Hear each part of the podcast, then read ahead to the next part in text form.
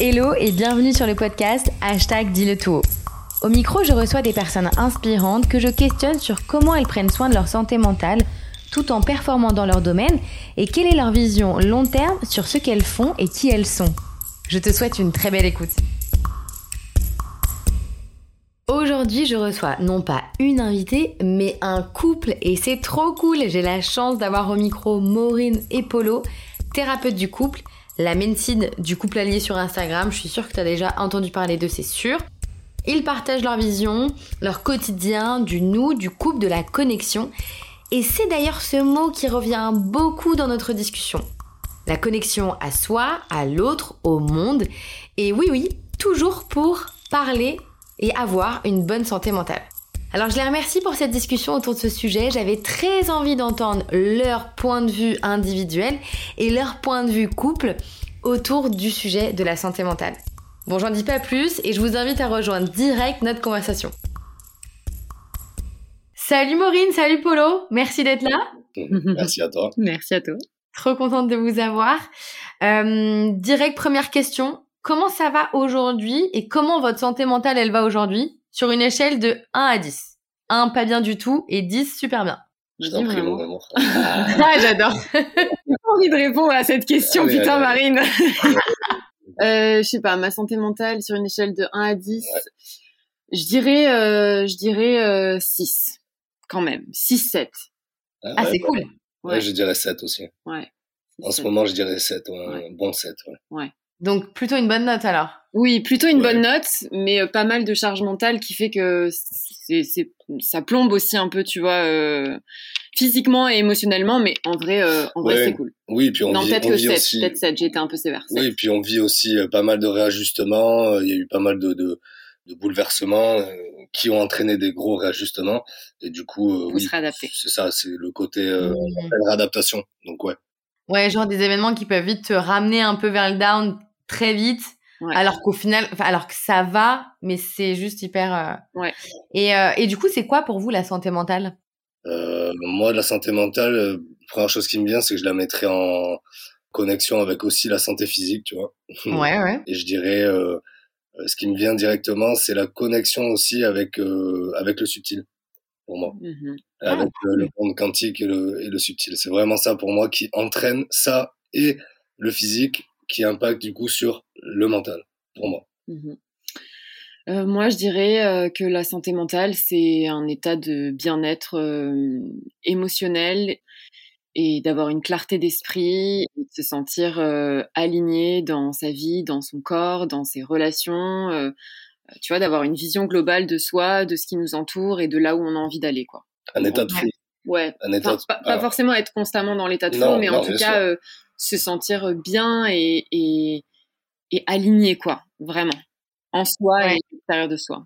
Ouais, je vous demande ça parce que sur les réseaux sociaux, je trouve qu'on en parle. En tout cas, on voit émerger de plus en plus parler de la santé mentale, mais finalement, qu'est-ce que c'est vraiment ? On ne sait pas vraiment ce que c'est. Tu vois, on parle... Enfin, il y a plein de définitions différentes et je trouve ça hyper intéressant. Tu vois, toi, Paulo, tu nous parles tout de suite de subtil. Et est-ce que tu peux...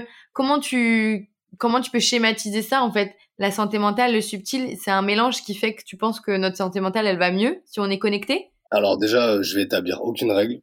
Première des choses, là, je vais juste partager pour moi. Ouais, de ouf. Personnellement, pour moi, je me sens... plus dans l'harmonie, dans l'équilibre, que ce soit mentalement ou physiquement, quand je pratique, quand je fais certaines pratiques, certains rituels ou autres, qui me permettent de me réaligner, en fait. Ouais, mais c'est ça. Qui me font cheminer, en fait, vers l'harmonie et l'équilibre. J'essaie de toujours garder ce cap. Évidemment, l'harmonie et l'équilibre, pour moi, on l'atteint jamais pleinement. C'est ça qui est intéressant, puisqu'on est sans arrêt en déséquilibre en tant qu'humain, et c'est ça qui, c'est un peu la quête de la vie, l'harmonie et de l'équilibre. Et du coup, je dirais qu'à certains moments, on parvient à être dans un segment de temps plus harmonieux et plus dans l'équilibre. Et moi, je sais que j'arrive à rester focus dessus de par une pratique, certaines pratiques spirituelles, par exemple. Mais c'est trop cool. Franchement, c'est trop cool parce que ça introduit trop bien l'autre question. Et de toute façon, tu l'as bien dit. En gros, l'idée du podcast, c'est que chaque invité, chaque personne qui vient ici, bah, elles disent, bah, en fait, pour moi, c'est ça. Et voilà ce que je fais au quotidien. Donc, tu vois, c'est trop bien d'avoir des avis aussi différents. Et du coup, qu'est-ce que vous faites, vous, au quotidien, pour justement prendre soin de votre santé mentale? On sème. Ouais. Ça, j'avais du bien à la santé mentale. Ouais. Moi, le premier des trucs qui me vient, c'est on sonore. Oui. Je pense qu'il y a le côté sonoré. Deux choses que je me disais, la première des choses, c'est que, tu vois, quand tu posais la question, là, j'étais en train de me dire, putain, je sais exactement ce que je fais pour pas alimenter ma santé mentale. Ça, c'est très clair. J'adore. Par contre, j'ai plus de mal à identifier rapidement ce que je fais pour aller bien. Et de suite, ce qui me parle pour me sentir bien dans ma tête, en fait, c'est assez rapidement le « nous ». Donc, je sais que ça peut être très frustrant de manière générale et pour moi, dans mon individualité propre et peut-être pour les personnes qui sont pas forcément en couple. D'ailleurs, je parle pas que du couple. Mais c'est vrai que moi, assez vite, ce qui me vient quand je parle de santé mentale, c'est les relations, en fait. Tu vois, c'est de suite le lien à l'autre, ouais. C'est de suite l'interaction, c'est de suite donner de l'amour, recevoir de l'amour, rire, partager, célébrer, sonorer, comme tu disais aussi. Mais clairement, et moi je rajouterais que c'est des bonnes interactions. Enfin, les bonnes interactions, il n'y a pas de bon ou mauvais. Non, je veux dire, une interaction qui tend vers l'harmonie et l'équilibre amène personnellement, sur le plan personnel aussi, un certain état de flow, du coup. D'accord. Il y avait une mouche. Ça. Infernal. Oui, je te regarde, c'est trop beau. Enfin, donc, non, mais je suis d'accord avec toi. Ça y est, j'ai la connerie, Marine. En plus, non, mais franchement, je trouve ça hyper cool parce que, en gros, c'est l'isolement qui, pour toi, tend à ne pas avoir une bonne santé mentale. Ouais, totalement. C'est exactement ça. L'isolement affectif, l'isolement émotionnel, le fait d'être coupé du lien de manière générale. Après, je sais que, tu vois, chacun va être différent et on va avoir, pour certaines personnes, plus besoin d'être en lien que d'autres et c'est complètement OK. Et je pense pas qu'il y ait une manière de relationner qui soit juste pour tout le monde. Mais je sais que moi, je suis quelqu'un j'ai beau être très introvertie sur plein d'aspects, il y a d'autres aspects sur lesquels je me nourris et je trouve ma place et mon équilibre et du sens à ma vie en relationnant avec les autres et particulièrement avec mon mec. Ouais, voilà. Je partage totalement. Ouais. Waouh, trop cool, trop bien. Et au quotidien, le soulagement de Maureen. Ouais, c'est bon. Et au quotidien, c'est bon. Et au quotidien, vous chacun, je sais pas, est-ce que vous avez des habitudes, des rituels ensemble et séparément qui justement font que ça vous fait du bien dans la journée et du coup, bah, tu sais, bien dans la journée, dans la semaine, etc. Ouais, bien sûr. Bah, déjà, alors c'est quelque chose, on en a parlé d'ailleurs hier soir et on le fait pas tout le temps. Du moins, on essaie de garder le cap quand même et de le faire le plus souvent possible. À chaque fois, en fait, en fin de journée, je commençais par ça, on se remercie pour plusieurs choses dans la journée. Tu vois, c'est une sorte de petit rituel où on va se remercier. On s'en dit 3, on aime bien 3, c'est un beau chiffre sacré, le 3. Et du coup, voilà, on se remercie. Ça, c'est une première chose. Des choses qu'on a fait faire, en fait, renforcement positif par rapport à ça. Et qui paraît peut-être anodine, et en fait, qui a un énorme impact, parce que tu es dans la gratitude vis-à-vis de l'autre, du nous, et de toi-même. Donc là, il y a les 3, quoi. Il y a les 3 entités, quoi. Et de l'autre, Ouais, il y a ça.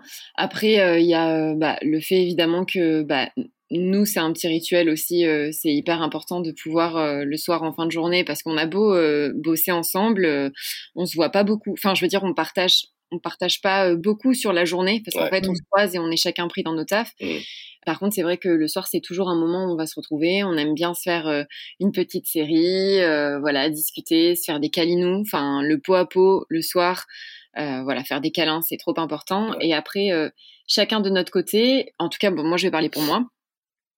Moi, le fait de pouvoir échanger avec mes copines ou les appeler ou les voir, c'est hyper important. Bon, là, je suis encore dans la relation. Ouais, mais c'est OK. Ouais, c'est OK. J'ai des petites routines du matin et du soir. Alors, mais c'est des trucs, mais très cons. Mais tu vois, se laver les dents, se doucher, se mettre de la crème sur le visage, sur le corps.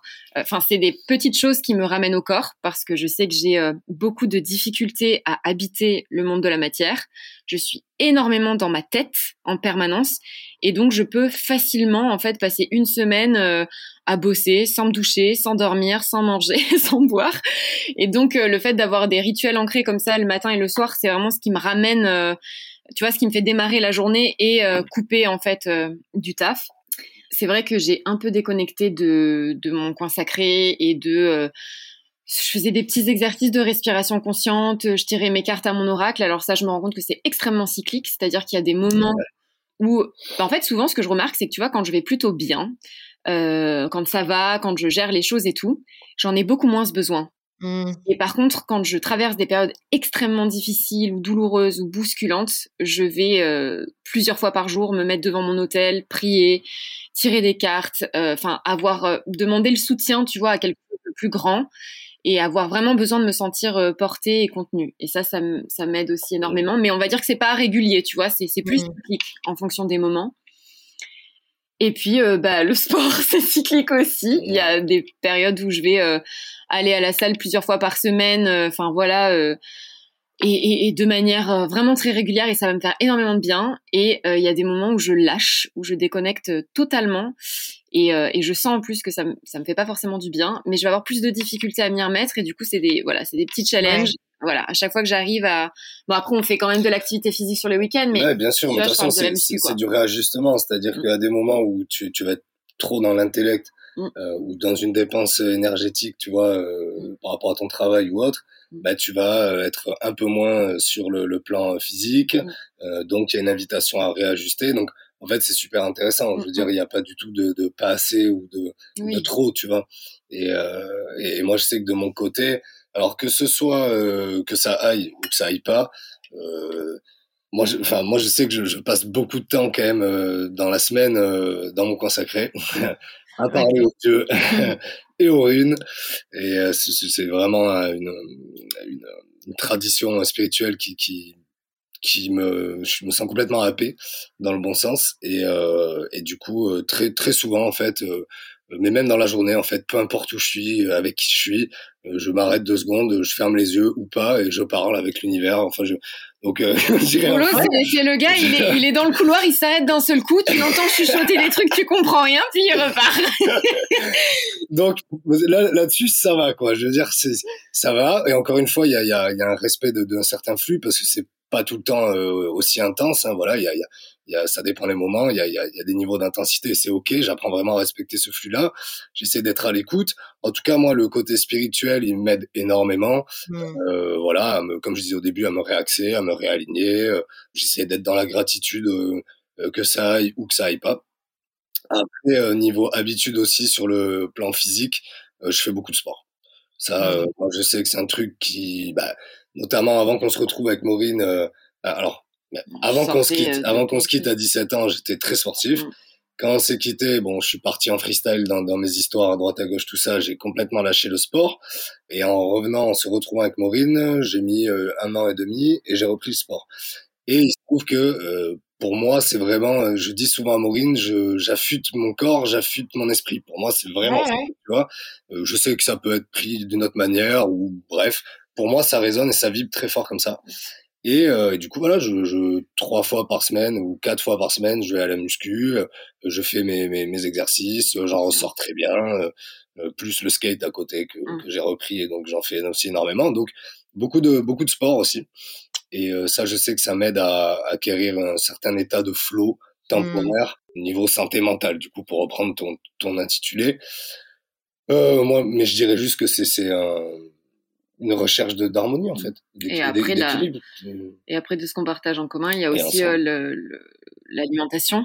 Ouais. C'est vrai que c'est Paul qui est plus gardien de ça. Ouais. Non, mais c'est vrai. C'est très joliment dit. C'est très, très joliment dit, ça. Ouais, non, carrément. Parce que je te dis, moi, j'ai beaucoup de mal à tout ce qui me rattache à la matière d'une manière ou d'une autre. Et c'est vrai que Paul c'est lui qui va gérer, justement, les courses, faire à manger, nourrir la tribu, quoi. Ouais. Et ça, on essaye de faire super attention aussi à ce qu'on mange.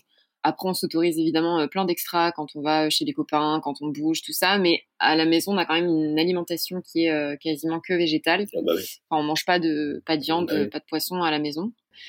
Et je dirais que ça fait beaucoup de bien. Et en même temps, moi, ce que je vois, c'est que vu que je sais pas ce qui branle mon corps, mais il a du mal à maintenir la matière, en fait, même à l'intérieur de lui. Donc, tu vois, il y a aussi plein de fois où je me suis retrouvée à avoir des envies de viande de malade, alors que j'étais plus en manque de prot, tu vois, finalement. autre chose. Mais on va dire que la nourriture, ça fait aussi pleinement partie des choses qui font que ça nous nourrit aussi. Totalement, quoi. Et alors, je vais rebondir. Enfin, je passe un peu du coq à l'âne vite fait. Il y a sur le de la relation par rapport à nous. Je sais qu'on a aussi pas mal de sortes de rituels, par exemple, faire attention aussi à la communication entre nous. Moi, je sais que ça, par exemple, tu le disais tout à l'heure, de faire attention aux liens, à la relation, pour moi, ça m'apporte aussi énormément de santé sur toutes les dimensions. De parler l'un avec l'autre. C'est-à-dire qu'on parle énormément, on essaye de se mettre à la place de l'autre. Quand quelqu'un vit, ressent quelque chose, on essaye vraiment de l'accueillir. Alors attention, je dis pas qu'on le fait à chaque fois, qu'on y arrive. En tout cas, on garde cette intention-là, qui est de se mettre à la place de l'autre, et on essaye de ne pas partir dans des ping-pong ou autre. Et je trouve que ça apporte aussi énormément d'équilibre. Ce côté où tu vas me dire, tiens, mais moi je ressens ça, ok, d'accord. Et là, on n'est plus dans le moi, Paul, je vais interpréter. Non, en fait, Paul, il se tait, juste, il écoute. Et avec Maureen. Et c'est super, parce que ça permet vraiment de maintenir une confiance. Déjà, c'est le mot confiance que j'ai envie de relever. Et cet état, voilà, de connexion. Et je pense que pour nous, je vais parler pour moi, mais je sais que je pense que pour nous, c'est pareil. Notre connexion, c'est fondamental pour notre santé. Ah oui, voilà. Ça, c'est sûr. Ouais, je trouve ça hyper beau de voir ça. En fait, c'est vraiment pour avoir une bonne santé mentale pour vous. C'est la connexion. Et d'ailleurs, c'est autant la connexion, toi, que tu essaies d'avoir avec ton corps, Maureen, et tu vois que tu essaies vraiment de garder dans la matière. Et toi, Paul, c'est ta connexion avec le spirituel et la connexion ensemble. Et franchement, c'est trop cool parce que vous êtes le premier épisode où il y a vraiment ça qui ressort. Donc, c'est trop bien. Merci. Je reprends vachement aussi, tu vois... un esprit sain dans un corps sain. Le sport de ouf, ça fait vraiment du bien. Ça nous permet d'avoir une clarté d'esprit quand c'est un peu le brouillard dans la tête, tu vois. Tu vas bouger et tout. Et en même temps, tu vois, par rapport au sport, on en discutait hier soir parce que le sport, ça a été aussi à certains moments un gros sujet de conflit entre nous, tu vois. Ok. Bien sûr.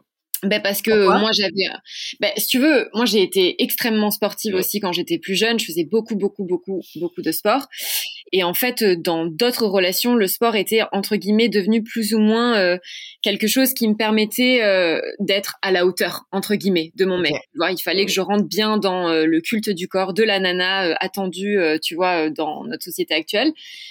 Et donc, ça a fini par être extrêmement pressurisant pour moi et du coup, j'ai complètement lâché et quand j'ai retrouvé Paul, c'est comme si, tu vois, au départ, j'avais eu besoin de dire à Paul, va te faire foutre, en fait. Dès qu'il me disait, mais viens, on va faire de l'escalade, ou on va faire ça, ou quoi, je disais, mais non, je m'en bats les couilles, en fait, j'ai pas envie, tu vois. C'est mort, j'ai pas envie, je ferai pas. Et en fait, c'était juste de l'opposition parce que, en permanence, j'avais le sentiment qu'on me demandait de faire plus que ce que j'avais réellement envie de faire. Et au bout d'un moment, à force de discuter, ça a fini par lâcher. Et puis, Paul, il a arrêté de me dire mais va au sport, ça te ferait du bien. Plus j'ai commencé à y aller toute seule pour moi en fait, et plus parce que j'avais le sentiment qu'on me disait faut que t'y ailles. Mais ce que je disais à Polo hier soir, c'est que là je suis dans un cycle où je fais plus du tout de sport. Je sens que mon corps, il est en demande et qu'il en a besoin parce qu'il a été conditionné pendant 25 ans à en faire comme un dingue, tu vois. Et donc, je sens que c'est pressurisant. Et en même temps, je disais à Polo, mais le simple fait d'aller à la salle de sport, là, d'envisager d'y aller, ça génère une angoisse. Et je disais, mais pourquoi ? C'est quoi qui me stresse ? Et en fait, je me dis, mais ce qui me stresse, c'est que... Et là, tu vois, il y a deux choses qui se jouent. Il y a déjà un truc, je pense que j'ai pas envie de condamner ou de juger en moi, mais très égotique, tu vois. Mais en fait, moi, quand j'arrive à la salle de sport ou quand on va faire une rando avec des potes alors que ça fait 3 mois que j'ai pas marché, moi, je suis on appelle ça une fusée, tu vois. C'est-à-dire que de moi à moi, dans ma fierté personnelle, il faut que j'explose tout le monde, il faut que je sois la meilleure, mais pour moi, tu vois, surtout pour moi, tu vois. Et pour me prouver, tu vois, moi-même en permanence. Ce qui fait que mon corps, il sait déjà, avant même d'aller à la salle, que je vais le malmener, tu vois. Il se dit, non, on n'y va pas, les gars, on va se faire défoncer, les gars, parce que j'arrive pas à me dire, je reprends petit à petit, tu vois, je me compare avec les derniers...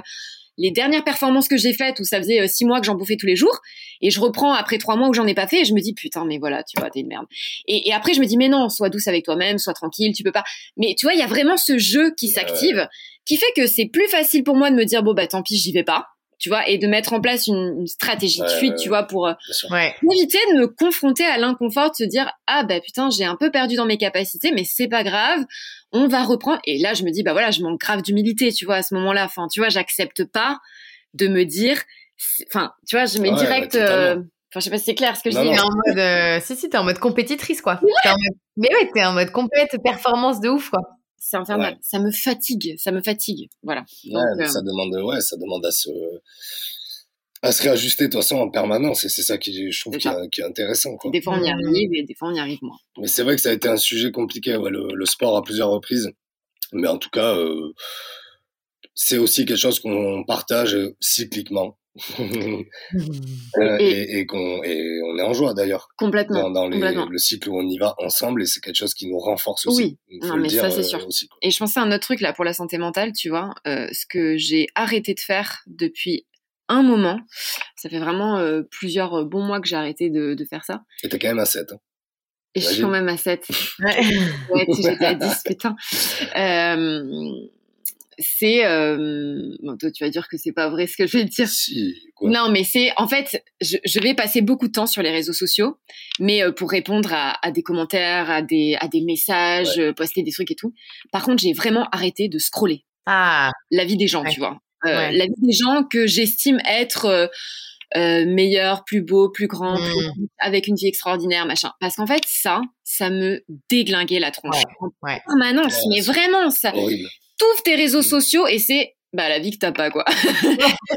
Et c'est tellement, mais pour la santé mentale, oui, je pense. C'est la carotte, c'est tiens, regarde la vie que t'as pas. Ouais, c'est terrible, c'est terrible. Et donc je me suis vraiment désabonnée de plein de trucs qui me faisaient vraiment du dégât.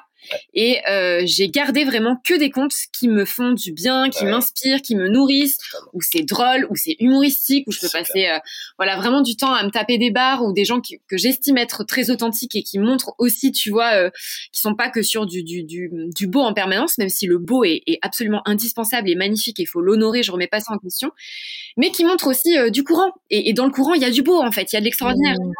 Ouais, et du coup c'est ça aussi, ça me fait penser à ça aussi. Mais ouais, le scroller, c'est horrible. Enfin, pour la santé mentale, tu l'as dit, c'est horrible, mais c'est hyper intéressant. Tu t'as parlé un peu de... En tout cas, tu nous as montré que tu avais ce côté performance, et on en parle pas mal sur le podcast. J'aimerais bien savoir par rapport à vous, pour vous, c'est quoi être performant? Parce que moi, je trouve que aujourd'hui, performance, c'est forcément performance ou ambition même. Un mot, tu sais, un peu mal vu.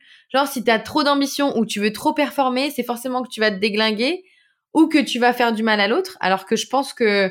Tu vois, avoir envie d'être bien dans son couple, avoir envie d'être bien dans son taf et tout, c'est aussi une manière de performer, mais qui peut être saine. J'aimerais bien savoir, vous, qu'est-ce que vous en pensez? T'as le côté un peu performance qui peut des fois être faire mal à la tête pour le sport, mais dans la vie, est-ce que la performance est forcément en conflit avec la santé mentale? Non, je pense pas. Après, je trouve ça très pertinent ce que tu dis. Moi, je pense vraiment qu'il faut qu'on se réapproprie le sens des mots, puisqu'ils sont partis à la dérive depuis trop longtemps. Et c'est vrai que ça dépend quelle vibration on met derrière quel mot. Si derrière le mot performance, on met l'envie d'atteindre encore une fois un état de flow, l'envie d'atteindre un peu plus d'équilibre, un peu plus d'harmonie, pour moi, c'est OK. Il n'y a aucun problème. Maintenant, ce qui me dérange plus, c'est le côté performance, on va dire, dans l'idée un peu de ce que la société et plusieurs mouvements sociaux essayent de nous bourrer un peu le mou, c'est-à-dire en allant je vais être le meilleur, donc je vais faire de l'ombre indirectement à cette personne. C'est plutôt dans ce côté-là, le meilleur en fait. Je pense réellement pas qu'il y ait de meilleur ou pas de meilleur, enfin du moins j'ai pas du tout envie de vivre dans un monde comme ça. J'ai plus envie de dire à chacun d'aller au fond des choses en fait qu'ils entreprennent, et ça il y a pas de problème d'avoir de l'ambition, de vouloir en fait atteindre plus d'harmonie encore une fois et plus d'équilibre pour eux et dans leurs relations et etc. Mais en tout cas je sais pas si c'est le côté être meilleur, tu vois, ça c'est pour moi j'essaie vraiment de remettre en question les choses, parce que j'ai envie d'apporter de la nuance en fait. Plus j'évolue, plus j'ai envie d'apporter, je m'accroche beaucoup à la philosophie de la nuance. J'essaie, tu vois, d'arrêter d'être dans des espèces d'extrêmes de je vais être meilleur que hier, sous-entendu qu'hier j'étais une grosse merde. Bah non, absolument pas, putain. Hier j'étais comme j'étais, c'était juste que je sois comme ça. Demain je serai comme je serai et ce sera juste. Et tant mieux, et merci si je peux évoluer, tu vois, et que je me donne les moyens d'évoluer. Mais voilà, je dérive un peu, mais je trouve que c'est... Non, mais je trouve ça très bien. Faut faire attention, je trouve, aux mots, à leur sens. Et ça dépend quelle vibration on met dessus, vraiment. Ouais, la vibration, chouette, voilà. Très chouette. Ouais, et moi déjà, ta question, je la trouve très intéressante aussi. Elle soulève plein de choses. La première des choses, c'est que moi, je pense que, alors la performance de ce que j'y mets moi derrière. Ouais, bien sûr. Mon vocabulaire à moi, j'estime que c'est important en fait dans la vie. En tout cas, si j'associe la performance à l'ambition, tu vois, comme tu en parlais, moi j'estime que sans ambition, on sort pas les doigts du cul, donc on n'avance pas, tu vois. Et j'ai souvent dit, oui, c'est super important de savoir se satisfaire de ce qu'on a à l'instant et être dans la plénitude et dans l'acceptation de ce qui est. Et en même temps, si je suis toujours en train de me satisfaire de ce que j'ai, en fait, je vais jamais aussi aller chercher plus loin, tu vois. Et je me dis, moi, je sais que j'en serais pas là où j'en suis sur tous les domaines de ma vie si j'avais pas cherché à être performante déjà pour moi-même, tu vois, déjà pour être satisfaite de moi-même et fière de moi-même. Donc ça, c'est la première chose. L'autre chose où par contre, je rejoins Polo, c'est sur le côté performance et optimisation. Si tu veux, moi, j'ai le sentiment qu'on est dans une société, très capitaliste et qui nous pousse en permanence à faire plus et à être meilleur. Et en fait, je trouve qu'il y a un risque à ça, c'est que si aujourd'hui j'ai que 40% de disponible dans ma jauge d'énergie et que pour être performant, je m'attelle à essayer de fournir 100%, je vais m'épuiser. Alors que si je cherche à, vis-à-vis de ces 40%, donner 100% de ces 40%, là, pour moi, on n'est plus dans la performance, on est dans l'optimisation. Ah ouais, c'est clair. Et pour moi, c'est une nuance que je trouve fondamentale, en fait, dans la vie, mais dans la vie par rapport au sport, par rapport au travail, par rapport à nos relations. Ça ne sert à rien d'essayer d'aller, entre guillemets, à certains moments, plus loin que ce que le corps et que ce que l'esprit est capable de fournir à un moment donné, au risque de franchir littéralement ses limites et puis de s'oublier et de se malmener. Ce que j'ai tendance à faire, malgré moi. Et je pense qu'il vaut mieux donner à fond du minimum qu'on a au moment où on a ce minimum, tu vois, plutôt que d'essayer d'atteindre, entre guillemets, les sommets. Il y a un temps pour tout. Et après, je te rejoins aussi sur l'idée que, dans l'idée de la performance, moi, c'est vrai qu'assez vite, il y a un truc qui me bloque. Pourtant, je suis quelqu'un qui fonctionne beaucoup comme ça. Et je trouve que c'est une force. Mais comme toutes les forces en excès, ça devient un frein. Très vite, moi, s'associe à moi la notion de compétition. Et donc, si j'y associe la notion de compétition, j'y associe la comparaison aux autres, j'y associe le fait que les autres deviennent des adversaires dont je dois être meilleur que les autres.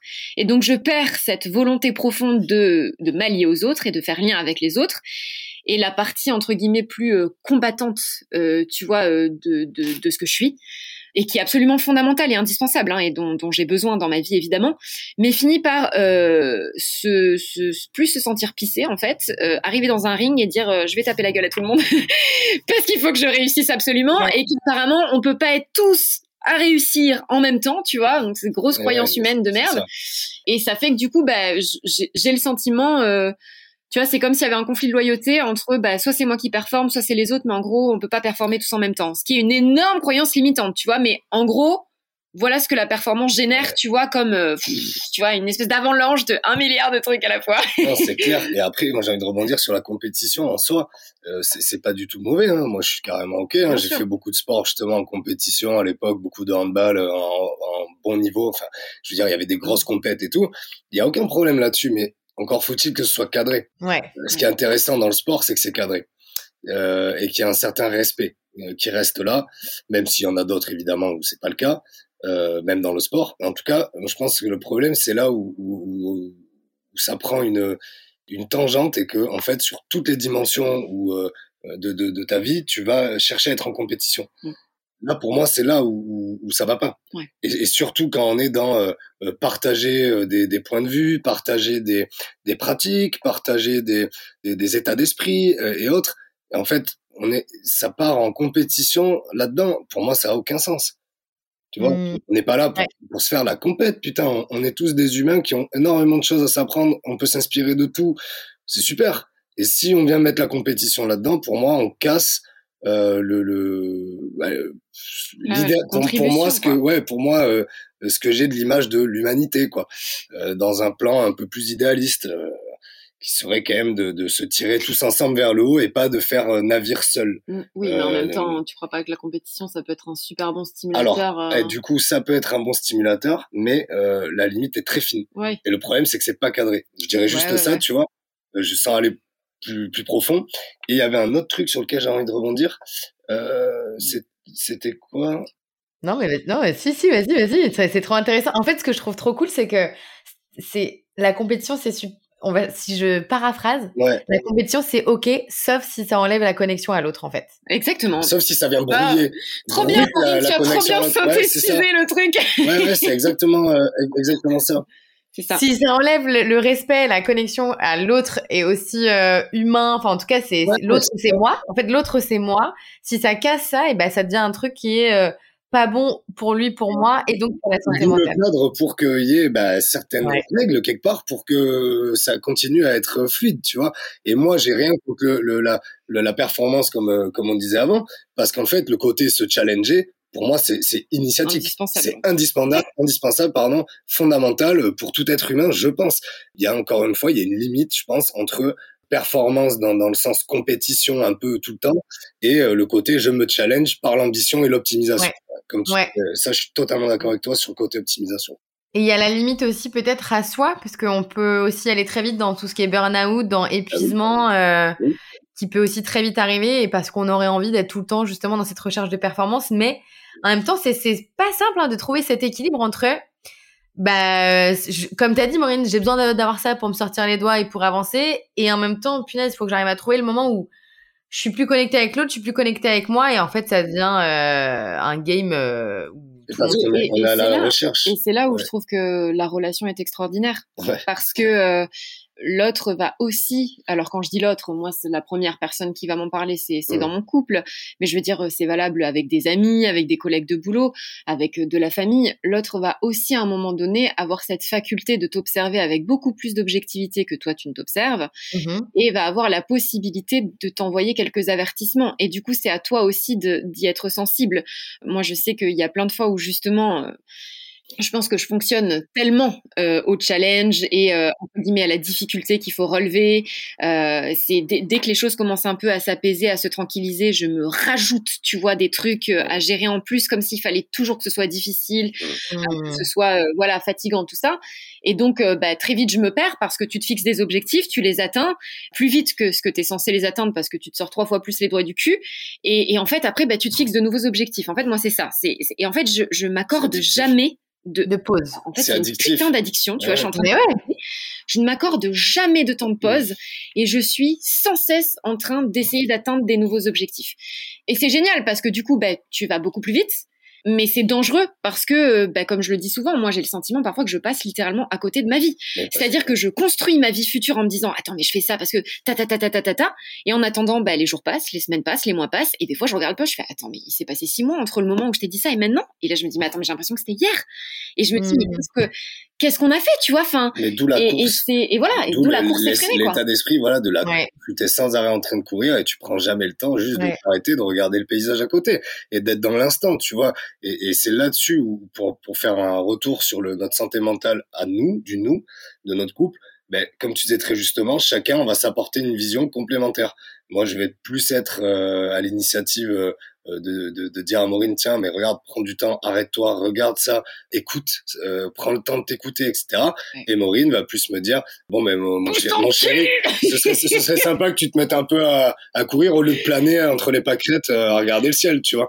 Mais c'est OK. C'est OK. Ça peut être super. Très source de conflit aussi à certains moments. Franchement, clairement, moi, je pense que c'était ma source de conflit number 1. Tu vois, c'est dur, ça. La temporalité dans le couple, parce que moi, j'estime que Paul est trop lent et lui, il va estimer que je vais trop vite. Et du coup, c'est comment on fait pour s'acclimater. Moi, pour moi, j'enlèverais même le mot lent et vitesse. Bon, t'as compris l'idée, quoi. Mais oui. C'est important. La nuance. Ouais, la nuance, les gars. Non, mais en vrai, je pense qu'il faut faire gaffe, parce que lenteur, ça peut être péjoratif, et rapide aussi, mine de rien. Alors que si tu dis, quelqu'un qui prend un peu plus son temps, et quelqu'un qui serait, du coup, dans ton cas, plus déterminé, enfin, tu vois, ça, c'est pas les mêmes mots, déjà, je sais pas. T'es pas moins déterminé. Je suis pas moins déterminé, c'est sûr. Et il faudrait trouver d'autres mots. Déjà, ça peut être des invitations à retrouver d'autres mots, déjà, pour se définir. Lieu de parler, tu vois, de lenteur et de... Moi, ça me parle dans mon spectre de réalité. Bien sûr, j'entends. Moi, j'ai le sentiment que je vais vite, et c'est pas... en fait, c'est pas positif, forcément. Dans les 2 cas, il peut y avoir du positif, carrément. C'est ça, et ce que je veux dire, c'est que... moi, je sais que... En fait, je sais pas comment t'expliquer, mais j'ai l'impression que j'ai pas le temps. T'as une soif de vivre et d'accomplir. Mais je sais pas si c'est... Alors, peut-être que c'est une soif de vie et d'accomplir, peut-être que c'est une peur de rien faire aussi, une peur de rien faire et de mourir... Donc une peur de la mort aussi, mais une peur de rien avoir fait, ou tu vois, c'est comme si je... En fait, des fois je me dis, est-ce que je cours après quelque chose, ou ouais. Est-ce que je cours après quelque chose derrière moi qui me fait peur, tu vois ce que je veux dire? Ouais. Donc, tu vois, soit je cours en mode fuite, soit je cours en mode je veux attraper un truc, tu vois. Pour moi, ouais. C'est pas la même énergie, tu... Et du coup, des fois, j'arrive pas à savoir. Je sais que je cours, ça c'est sûr. C'est génial. Mais j'ai les deux images, c'est génial. Toi qui sprint et moi, je suis en train de planer. Oui. Moi, je suis. Ah là, c'est insupportable. Moi, j'ai l'impression qu'il y a un monstre qui va nous bouffer, tu vois. Et lui, il est là avec les petites pâquerettes, tranquille. Et il me regarde et voilà. Et peut-être que le monstre que je vois, il voit un chaton, tu vois, arriver. Il se dit, mais pourquoi elle court, pourquoi tu vois. J'adore. Tout va bien, tu vois. Et du coup, il me dit, mais arrête de t'en aller là-bas. Enfin, bref, voilà, c'est l'histoire de notre vie. Mais puis même, c'est très complexe. Là, tu dis, bien sûr. Ta course, elle est hyper complexe, quoi. Mais je pense que c'est aussi cette recherche là, tu dis du dosage en fait. C'est hyper compliqué, mais est-ce qu'elle est pas là la quête en tant qu'humain en fait, d'essayer de trouver le bon dosage. Chacun est le bon dosage dans la relation et dans le lien, tu vois. C'est l'histoire d'une vie, ça. Du sens, ouais, voilà. Ouais. C'est super. Et je pense que déjà c'est passé par accepter le fait que on n'aura pas, on sera pas dans quelque chose de platonique, c'est-à-dire on sera pas dans quelque chose de déjà de linéaire, et puis ensuite, hop, ça y est, j'ai atteint un seuil, c'est bon, c'est réglé. Ben non, moi je pense qu'à ce moment-là, on meurt. On s'en va. Et ben voilà, sur ce, du coup, le podcast. Et bonne soirée, bien sûr. Non, tu vois, c'est le côté où la recherche, ce perpétuel déséquilibre, ça dépend quelle conscience on met dessus, mais je pense qu'il est hyper intéressant. Moi, personnellement, là, en parlant, je vibre, c'est génial. Et est-ce que vous pensez pas que cette recherche-là, vraiment, je partage à 100% ça aussi, mais parfois je me dis, punaise, ça met encore plus à mal ma santé mentale parce que justement, je sais que je suis dans cette... on veut vivre ce truc, tu vois, on est dans cette recherche-là. Et est-ce qu'il n'y a pas parfois des personnes qui choisissent de pas du tout, de plutôt peut-être chercher ces paliers un peu, voilà, tag platonique, parce que ça évite de se poser 10 000 questions? Mais ça, j'en suis convaincue. Ça, clairement, parce que ça, comment dire... Parce que c'est plus dur quand même, hein. D'ailleurs, je pense que, de manière générale, je sais pas, j'ai plusieurs avis sur la question, mais déjà, je pense que pour les personnes qui réfléchissent beaucoup, voilà, qui ont beaucoup d'ambition, qui se posent beaucoup de questions, déjà, je pense qu'il y en a beaucoup pour qui c'est inné, et donc c'est pas maîtrisable. Donc, je pense que c'est bien moins fatigant, entre guillemets, que quelqu'un qui se forcerait à réfléchir, parce que c'est comme ça que leur cerveau fonctionne. Par contre, je pense que c'est bien plus fatigant de sans cesse être en train de se questionner sur la vie, le sens de la vie, où je vais, ce que je veux faire, est-ce que tu vas bien, est-ce que je vais bien, est-ce que tout le monde va bien, comment je peux aider, comment je peux aimer, comment je peux recevoir. Je pense que c'est super fatigant en permanence en fait, parce que moins tu te poses de questions à mon sens, moins tu remets en question tes conditionnements, moins ça te challenge, moins ça te demande de fournir des efforts pour aller vers autre chose que ce que tu connais. Et moins t'es dans l'évolution. Moins t'explores, moins t'évolues. Et du coup, au long terme, je pense que c'est pas forcément profitable. Et encore que ça dépend de chacun, ça dépend de comment on le vit. Mais par contre, peut-être que c'est plus facile à vivre, tu vois, de... Ouais, peut-être plus facile à vivre. C'est le côté... c'est un peu le côté état de flow, l'illusion de l'état de flow constant, tu vois, que je pense personnellement, ce n'est que mon avis, qui est une illusion, puisque quand on est dans un cycle, il y a un autre cycle qui arrive, et l'univers, la nature, tout est régi par des cycles. Non, moi je suis pas d'accord. Nous, on est régi par des cycles, c'est-à-dire que tu vas voir, je crois pas que tu aies compris ce que je veux dire. Quand on est dans un cycle où on se sent vraiment pas dans le flow, ça va pas. Souvent après t'as un cycle où tu te sens plus dans le flow, et après un autre renversement, un peu moins dans le flow, un peu plus dans le flow. En fait, dans le flow ou dans le flux, parce que pour moi le flow et le flux n'est pas la même chose. Non, dans le flow, dans un état de flow. C'est-à-dire que pour moi c'est un peu comme les ondes du sonore, tu sais. Il y a des pics haut, bas, haut, bas, haut, bas. Et pour moi, la vie est faite comme ça. Et tu crois pas qu'il y a des gens, justement, parce qu'on est en train de parler... Pour moi, elle est pas linéaire ou platonique, tu vois. Ouais. Mais c'est ça, le truc. Il y a peut-être des personnes qui le vivent avec moins d'intensité que d'autres, en fait. Mais je parle pas de l'intensité. Je pense qu'on a tous une courbe avec des pics, C'est juste, t'en as, ça va être, comme tu dis, très intense, les pics du haut, les pics du bas, d'autres moins intenses, mais je pense pas. Enfin, pour moi, ça n'a pas de sens. Même l'univers nous montre, enfin tout, la nature, ce n'est pas. Ce n'est pas cyclique. Ce n'est pas cyclique. C'était pas ça. Non, bien sûr. Mais mon amour. Mais ça avait besoin d'être dit. D'accord. Non, mais merci de le repréciser. Tu as raison. Voilà. On est bien d'accord. Tout est cyclique. Non, ouais. Vas-y. Ça a été quoi pour vous votre plus gros défi mental pour la santé mentale? Ça a été quoi pour vous votre plus gros défi pour votre santé mentale? Moi, je vais pas pouvoir pleinement en parler comme ça. Mais en tout cas, ce que je peux dire, c'est que une de nos plus grandes épreuves pour notre santé mentale à tous les deux, ça s'est passé il y a 2 ans, ça s'est étalé jusqu'à l'année dernière, en fait chaque année. Voilà, il y a une reviviscence de ça. Et puis là, ça recommence en octobre. Par contre, je le vis complètement différemment.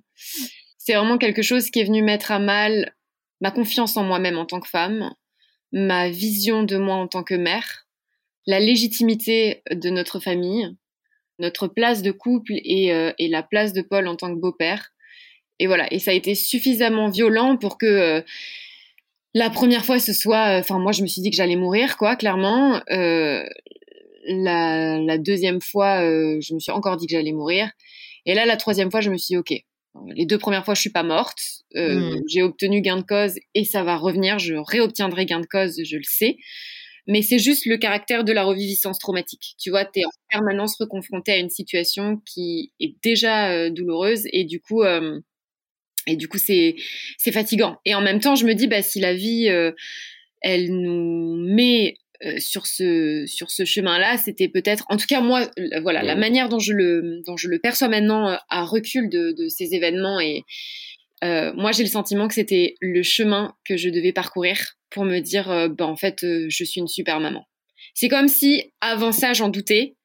Et c'est comme si le fait d'avoir eu à me rendre justice moi-même par rapport à ça, c'était comme si je me libérais d'une emprise passée et que je m'affirmais, en fait, en tant que femme, en tant que mère, en tant que compagne. Et ça a extrêmement bousculé... notre couple et notre santé mentale ça nous a aidé à trouver notre entité, à renforcer notre entité couple, à renforcer notre aussi. Entité de tribu aussi. Donc au final, c'est des belles épreuves, même si sur le moment elles sont difficiles à vivre. Puis après, moi, pour répondre à la question, on va dire plus quotidiennement, moi, ce qui pourrait des fois m'apporter un déséquilibre de santé entre guillemets mentale, c'est la sensation de perte des fois un peu de lien, ou quand notre lien avec Maureen, je le sens un peu brouillé, ou qu'il y a de la friction. Et c'est OK, hein, évidemment, comme je le disais juste avant, voilà, tout n'est pas linéaire et platonique. Et du coup, ça, moi, ça a un gros impact. C'est-à-dire que je me rends compte dans la journée, je vais avoir beaucoup de mal à switcher, me dire allez, c'est bon, je max, je reste dans mon axe et on se verra tout à l'heure. J'ai du mal parce que j'ai besoin de mon bébé. Et je le reconnais, putain, et je l'assume, et j'ai besoin de sentir qu'on est bien, mais pas du tout dans un délire pathologique. Pourquoi? C'est absolument pas, c'est vraiment, voilà, c'est le côté être rassuré aussi dans le lien, et sentir que quand on est en cohésion et qu'on est bien, moi, ça a énormément d'impact sur ma santé mentale et sur d'autres dimensions et d'autres aspects de moi. Et bon, évidemment, c'est pas non plus à l'extrême. Je dis pas que quand on se prend un peu la tête, je suis au fond du trou. Pas du tout. Si, tu veux sauter. Bon, j'avoue, j'ai envie de me pendre. Mais... c'est juste que ça, je note que ça a un impact chez moi. Et à une certaine époque, je me mentais. Je me disais, non, mais ça me fait rien. Mais en fait, pas du tout. En fait, alors d'aujourd'hui, j'ai envie de vivre pleinement ce que je ressens. Et en fait, ça me rend malheureux. Quand on s'engueule, quand on se fait la gueule pendant quelques heures, putain, ça me va pas. Et du coup, je la lâche pas. C'est le mec infernal.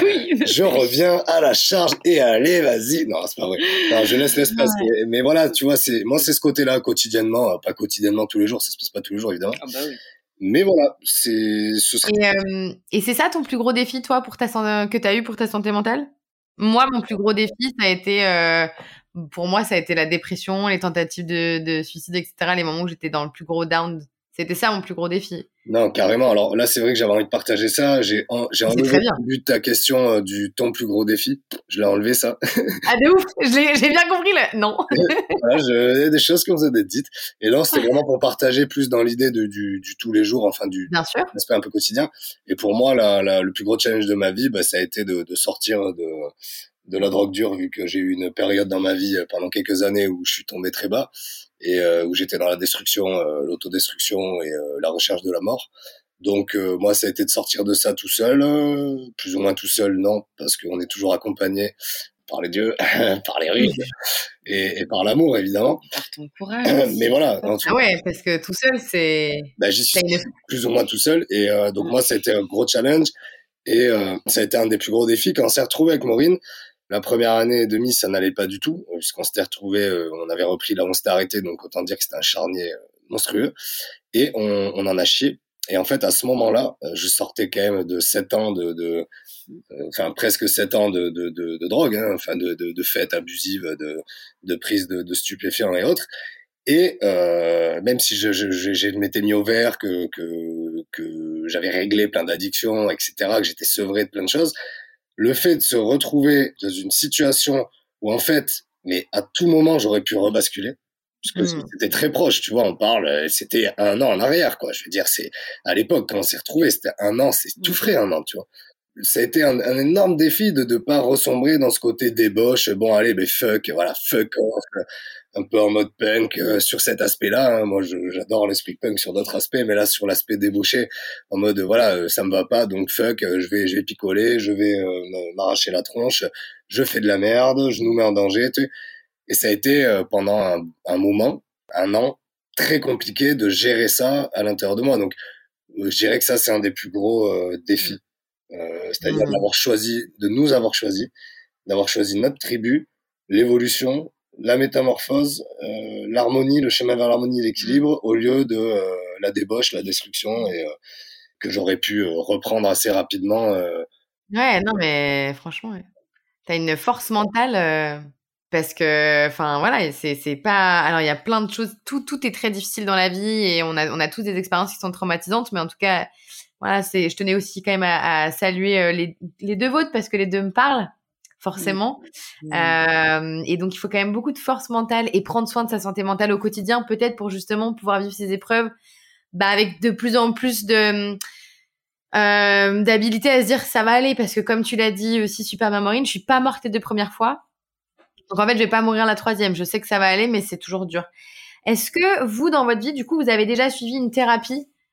Alors, thérapie, ça peut être psychologue, psychiatre, mais aussi art-thérapeute, ça peut être plein d'autres choses. Mais j'aime bien poser cette question pour aussi un peu... il y a encore un tabou sur je vais voir quelqu'un, je me fais suivre et tout.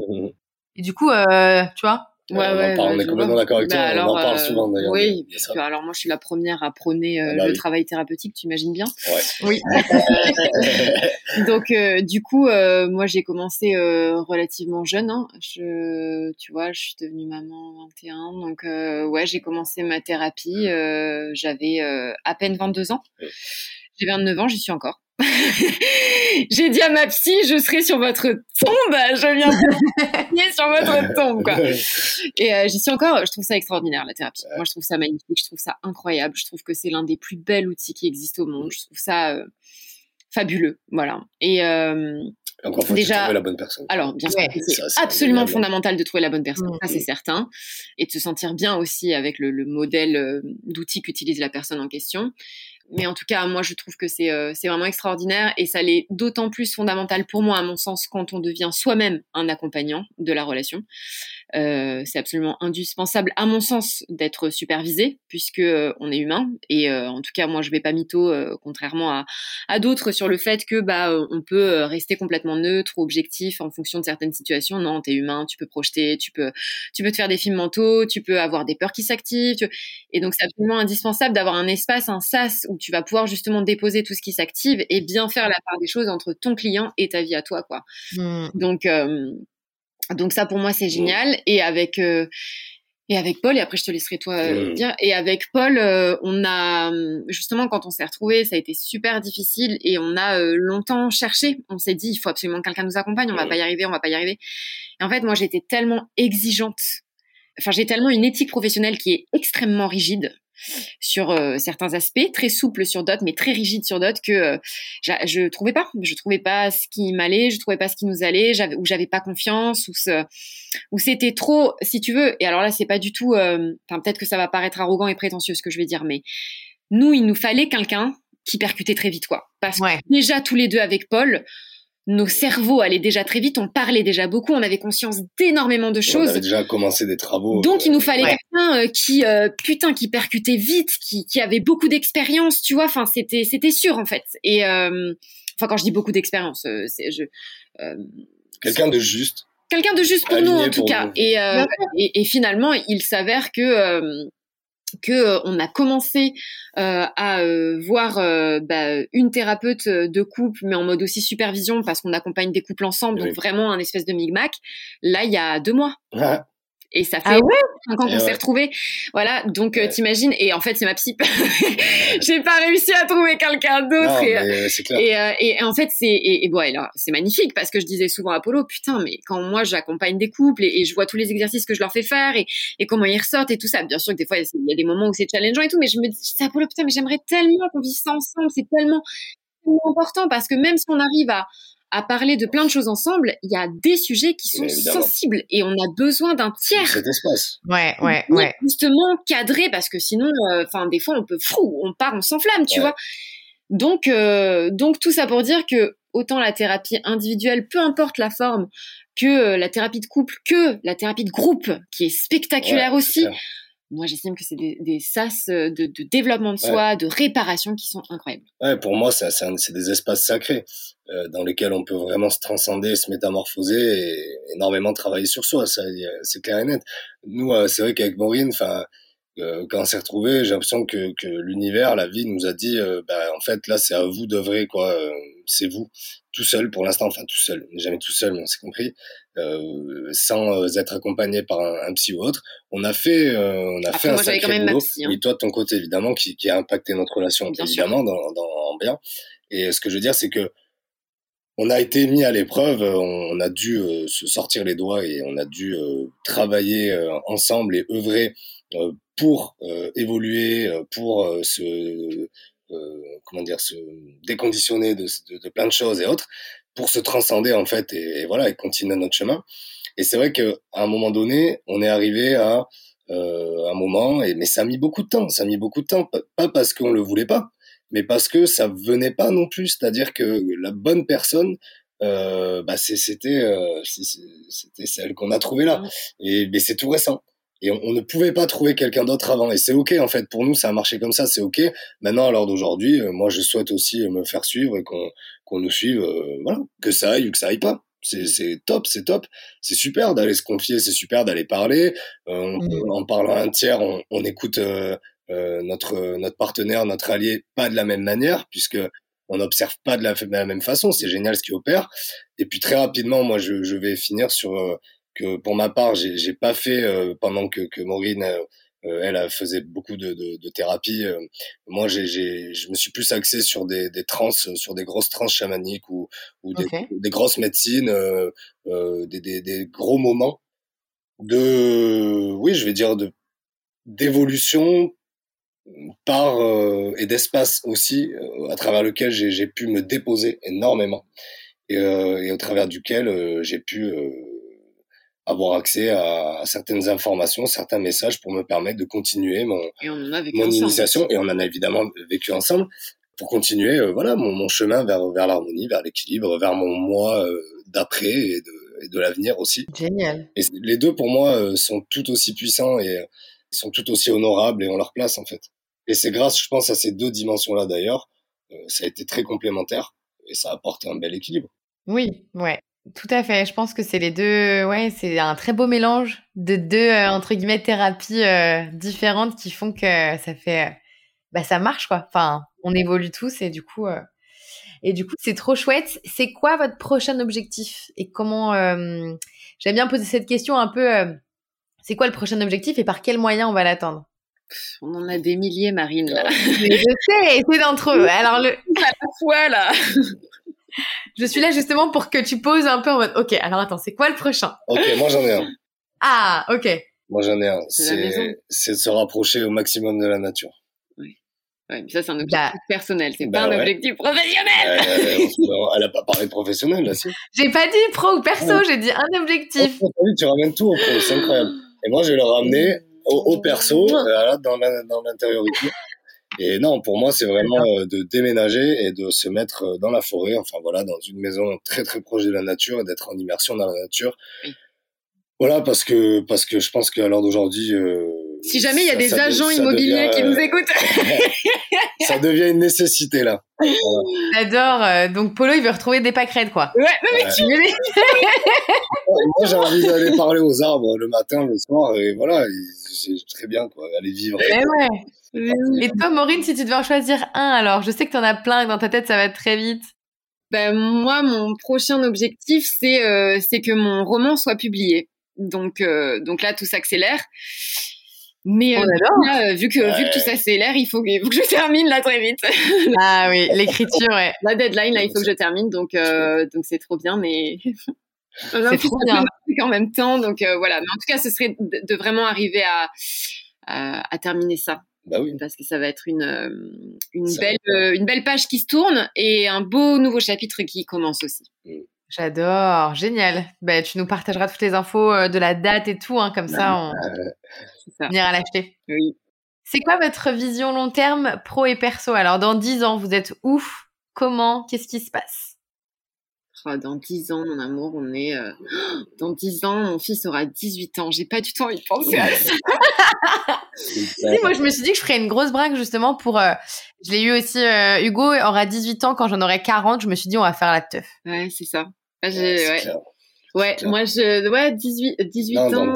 Dans 10 ans. Bah, je nous vois... Toujours pareil. Non, mais je nous vois œuvrer à faire... parce que moi, ça me tient vraiment à cœur de faire les retraites. Ouais. Vraiment d'œuvrer en présentiel et ailleurs qu'en France, si on peut aller un peu partout... de la connexion, beaucoup de connexion à l'humain, ouais, voilà, diffuser les enseignements et les messages, partager des concepts. Parce que, moi, ça me tient à cœur. Il est chiant sur les mots, hein. Ouais, mais les mots, c'est tellement important parce que on est qui, enfin, je veux dire, c'est juste du partage, de points de vue, de ressentis et de concepts, mais encore une fois, des lunes qui nous appartiennent pas forcément. Enfin, je veux dire, tous les humains ont le droit d'y avoir accès. C'est juste du partage et même nous aller s'inspirer ailleurs et qu'on puisse nous partager et plein de choses en fait qui vont nous aider à évoluer. Donc, je nous vois vraiment dans le mouvement, dans la connexion à l'humain, à d'autres humains et dans la forêt. À faire la teuf, hein, pas de souci, on sort 25 kilos de son à l'ancienne. Mais voilà, avec nos enfants, on va faire une énorme teuf, Marine, en fait. Et en fait, c'est ça. Bon, les auditeurs, les gars, maintenant, on se retrouve. Balance l'info à l'ancienne. On est en train de lancer une invitation, donc dans 10 ans, on fait des grosses têtes. Non, mais de ouf. J'adore. Ouais. Ah, génial. Et il me reste que quelques petites questions. Il y en a une où je vous demande quel outil, si vous aviez un seul outil à donner aux auditeurs, ça peut être un chacun, un pour le couple. Si vous aviez un outil à donner, justement, pour prendre soin d'eux et de la santé et de leur santé mentale, ça serait lequel? Un seul. Un outil? Ouais. Moi, je dis un outil. Alors, je dis ce mot-là parce que ça peut être, une pratique, ça peut être un enseignement, ça peut être, tu vois, plein de choses. Je pense que vous êtes tous les deux personnes qui ont justement une boîte à outils qui a plein de choses à l'intérieur. Et lequel, en gros, on retiendrait, on sortirait et on dirait c'est lui. Bah, moi, ce qui me vient assez rapidement, mais pour moi, ce serait l'outil dans n'importe quelle situation, c'est l'espoir. Oh, c'est beau. Non, c'était très beau. Vas-y, prends celui-là. Ouais, je prends celui-là. Du coup, je prends cet outil. Bah, du coup, moi, je prends l'espoir parce que pour moi, c'est le meilleur outil qui existe au monde. Il y a pas, on peut sortir toutes les pratiques, ce qui fait en fait qu'on vit, qu'on évolue, qu'on avance, qu'on se transforme, qu'on change, qu'on y croit, qu'on développe la foi. c'est l'espoir en fait. Si, pour moi, s'il n'y a plus d'espoir, il n'y a plus d'humanité. Et du coup, l'espoir en soi, l'espoir dans la relation, l'espoir pour le monde, pour la terre, c'est l'espoir. Donc si je devais garder une seule chose, ce serait ça, cultiver l'espoir. Moi, je rajouterais l'écoute. L'écoute de soi, l'écoute des vibrations, l'écoute des ressentis. Et vraiment réapprendre à s'écouter. Ses ressentis. À s'écouter complètement et du coup à être dans une recherche de liberté aussi et de connexion par l'écoute. Tu veux dire, dans l'écoute, se croire en fait. Soi, écouter ce qui est là, écouter ce qui nous traverse, écouter notre cœur, écouter notre esprit, écouter ce qui se passe à l'intérieur de nous en fait. Tu vois. Oui. Ce qui émane de nous. Donc se croire. Oui, ben pour moi non. Pas se penser mentir. Oh, merde. Non mais parce que je dis ça. Non mais parce que pour moi il y a une différence entre croire en soi et se croire. Non mais pour moi je garderais juste c'est apprendre à s'écouter réellement. D'accord donc non mais c'est pour être. Je reformule dans mon nom donc du coup on s'est compris. Se croire quoi. Légitimer ses ressentis, ses intuitions. Oui mais dans une recherche en plus de d'harmonie et d'équilibre non? D'émancipation aussi. Oui. Tu vois, dans une recherche d'émancipation, parce que j'allais dire, l'outil. J'allais te répondre et te dire, trouver une spiritualité émancipatrice, ce que j'appelle. C'est-à-dire que c'est ce qui est pas, ce qui est libre de tout dogme, en fait. C'est vraiment une spiritualité qui t'apprend à te reconnecter à toi-même, à te reconnecter à tout ce qui t'entoure. Et à tout avec quoi tu es en relation, sans que ça vienne poser de dogmes et de limites. Et voilà. Et du coup, c'est pour ça que j'ai hésité entre ça et je me suis dit, en fait, c'est quoi au-delà de ça, encore plus profond, c'est l'écoute de ce qui est là, à l'intérieur de soi, quoi. Hyper inspirant, merci beaucoup. Et du coup aussi, qui vous inspire, vous? Alors je vais enlever le au quotidien parce que je sais que vous allez me dire, c'est l'autre, c'est mon mec, c'est eux. Tu vois, donc je sais que ça c'est votre réponse. Mais du coup, s'il y avait une autre personne qui vous inspirait, qui ce serait? Ça peut être quelqu'un, que vous n'avez pas dans votre entourage, vraiment c'est, ou à l'inverse dans votre entourage, mais une inspiration. Est-ce que vous en avez une autre que votre être aimé? Moi, je pense que j'en ai beaucoup. Ouais, moi aussi. Ah, trop bien. Ouais, moi, je pense que déjà, il y a mon fils qui m'inspire énormément dans sa légèreté, dans son humanité, dans cette connexion à l'enfant, en fait, qu'il est encore, qui m'inspire beaucoup. Ma psy m'inspire énormément aussi. Pour moi, c'est vraiment un guide. Après, j'avoue, avec du recul, je me dis, ce qui m'inspire, c'est, en fait, beaucoup, c'est des concepts. Oui, en fait, je réalise que c'est plus des concepts qui m'inspirent que réellement des personnes.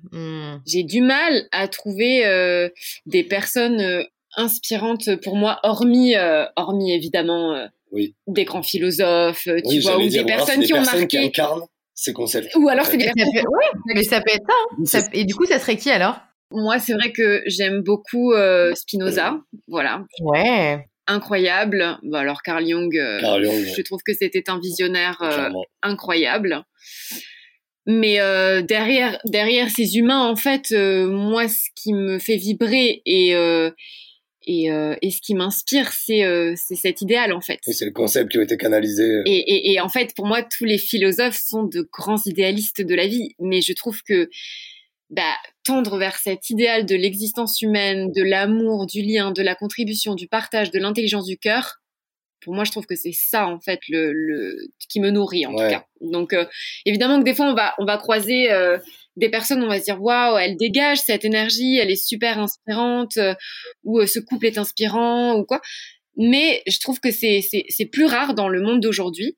Et peut-être que c'est aussi que j'idéalise beaucoup le passé, tu vois, l'ancien temps entre guillemets, je sais pas, mais en tout cas voilà, c'est plus des concepts moi qui... moi je dirais la même chose. Après il y a plein de gens qui m'inspirent, notamment un ami à moi qui m'est très cher, qui est en Bretagne, un bon druide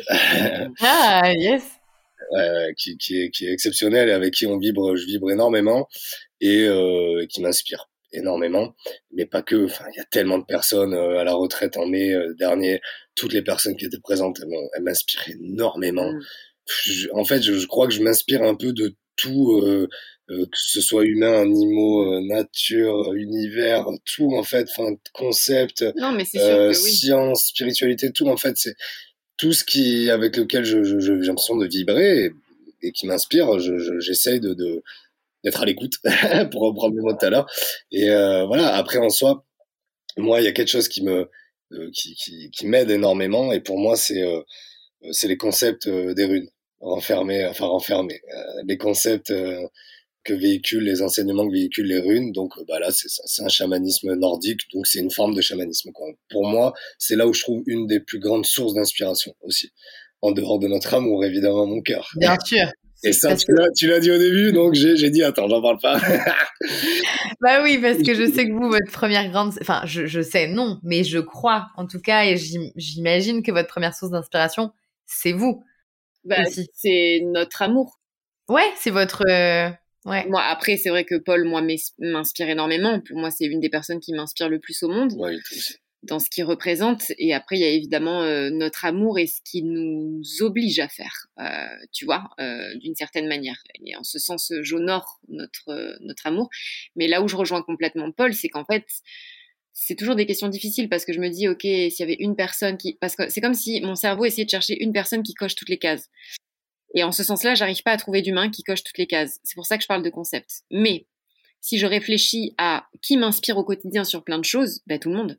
Ah ouais, c'est ça. Tout le monde en fait, enfin, même quelqu'un que je vais croiser dans la rue, alors toutes les couples que j'accompagne en thérapie, mais c'est le nombre de fois où je termine une séance et je vais voir Paul et je lui dis ils sont tellement incroyables, enfin tu vois, je parle pas du fond de la séance, mais je dis juste waouh, mais ces gens sont incroyables, leur amour est incroyable, ce qu'ils font est incroyable.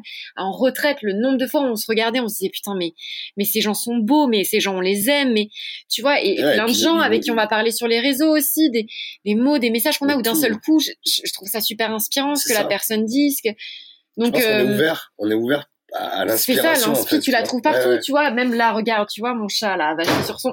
qui vient m'écouter avachi sur son canapé, tu vois. Rien que dans ça, je trouve qu'il y a une inspi chez prise totale, à l'abandon total, tu vois, à la confiance absolue, tu vois. Le chien qui arrive, là, qui vient demander des caresses et tout, je sais pas, tu regardes son regard, tu regardes sa tête. Ça inspire, c'est une boule d'amour, bah, c'est trop inspirant aussi, c'est hyper inspirant. Il y en a partout, quoi. Ouais, c'est ça, il y en a partout, sur toutes les dimensions, quoi. C'est trop bien. Connexion au monde et inspirons-nous de tout et tout le monde, quoi. J'adore. Non. Et ma dernière question, c'est est-ce qu'il y aurait une personne... Alors, je peux pas interviewer Carl Jung ou un concept, donc je suis désolée. Là, par contre, il va falloir me trouver quelqu'un. Non, mais est-ce qu'il y a une personne que vous souhaiteriez entendre à ce micro-là pour parler de sa santé mentale en mode, mais en fait, on aimerait bien savoir un peu comment ça se passe dans sa tête ou, tu vois ? Ah ouais, ça pourrait être stylé. Ouais, après, je sais pas si il faut que je lui demande s'il serait d'accord. Ouais. Ouh, là, je crois qu'il y a une idée. Ouais, il y a une idée, mais je sais pas si. Je sais pas si. Enfin, c'est pas quelqu'un de connu en fait, c'est. Ah, mais c'est pas grave. Non, mais on s'en fout. Oui. C'est... Ah bah oui. Non, mais par contre, pour moi, c'est quelqu'un de très atypique qui, à mon avis, le fait de l'écouter parler en inspirerait plus d'un, ça je suis persuadé, et réaxerait même. Il y a un effet de soin. Même rien que par ce qui dégage et les mots qu'il utilise. Le fameux druide de Bretagne. Non, mais en plus, il aime pas qu'on l'appelle comme ça. En plus, enfin, c'est vraiment pour pas coller d'étiquette. Oui, c'est moi, c'est pour voilà. Mais c'est l'ami que je parlais juste avant.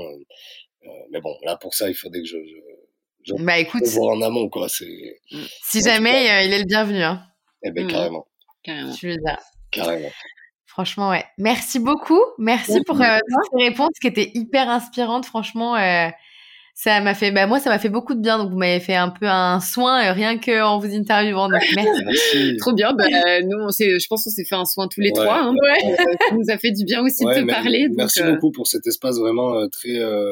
très simple, très cool, très authentique. Enfin, tu vois, c'est marrant parce que c'est vrai qu'on fait beaucoup de podcasts ou quoi, donc on rencontre plein de gens et tout, et bon, c'est super chouette, mais c'est jamais les mêmes énergies et tout, et c'est vrai que là c'est cool, tu vois, c'est détendu, c'est totalement, c'est on peut boire un coup, tu vois, c'est la même chose en fait, et c'est l'idée en fait. Ouais, un bel espace là de d'échange et de partage, donc merci à toi. Bah merci à vous, parce que je suis très contente de vous avoir à ce micro, j'avais vraiment envie de vous entendre aussi sur sur cet aspect-là de santé mentale. Dans la description, je vais mettre où est-ce qu'on peut vous retrouver. Donc, je sais que vous faites, il y a les retraites qui se passent, il y a les accompagnements, il y a plein de choses que vous faites et on mettra tout dans la description. Mais en tout cas, encore une fois, merci infiniment. Je suis très heureuse, très heureuse, vraiment. Très bien. Merci à toi. Très bien. Je vous souhaite une très belle journée. Ouais. Merci Marine. À bientôt. Ciao, ciao. À bientôt. Bon, j'avoue qu'on a un petit peu quitté cette discussion de manière un peu plus floue. Mais en tout cas, ce que je voulais vous dire, c'est que vous pouvez retrouver évidemment toutes les informations sur Maureen et Paulos qui proposent des accompagnements, des retraites. Ils proposent plein de choses très chouettes et des projets qui vont arriver. Tout ça, vous pouvez retrouver dans le descriptif du podcast. Si vous avez des questions, n'hésitez pas à nous les poser. On sera ravis d'y répondre et évidemment, moi, je vous retrouve la semaine prochaine pour un tout nouvel épisode. Ciao, ciao! Si cet épisode t'a plu, partage-le, abonne-toi et rejoins-moi sur Instagram. Quoi qu'il arrive, on se donne rendez-vous très bientôt pour un nouvel épisode.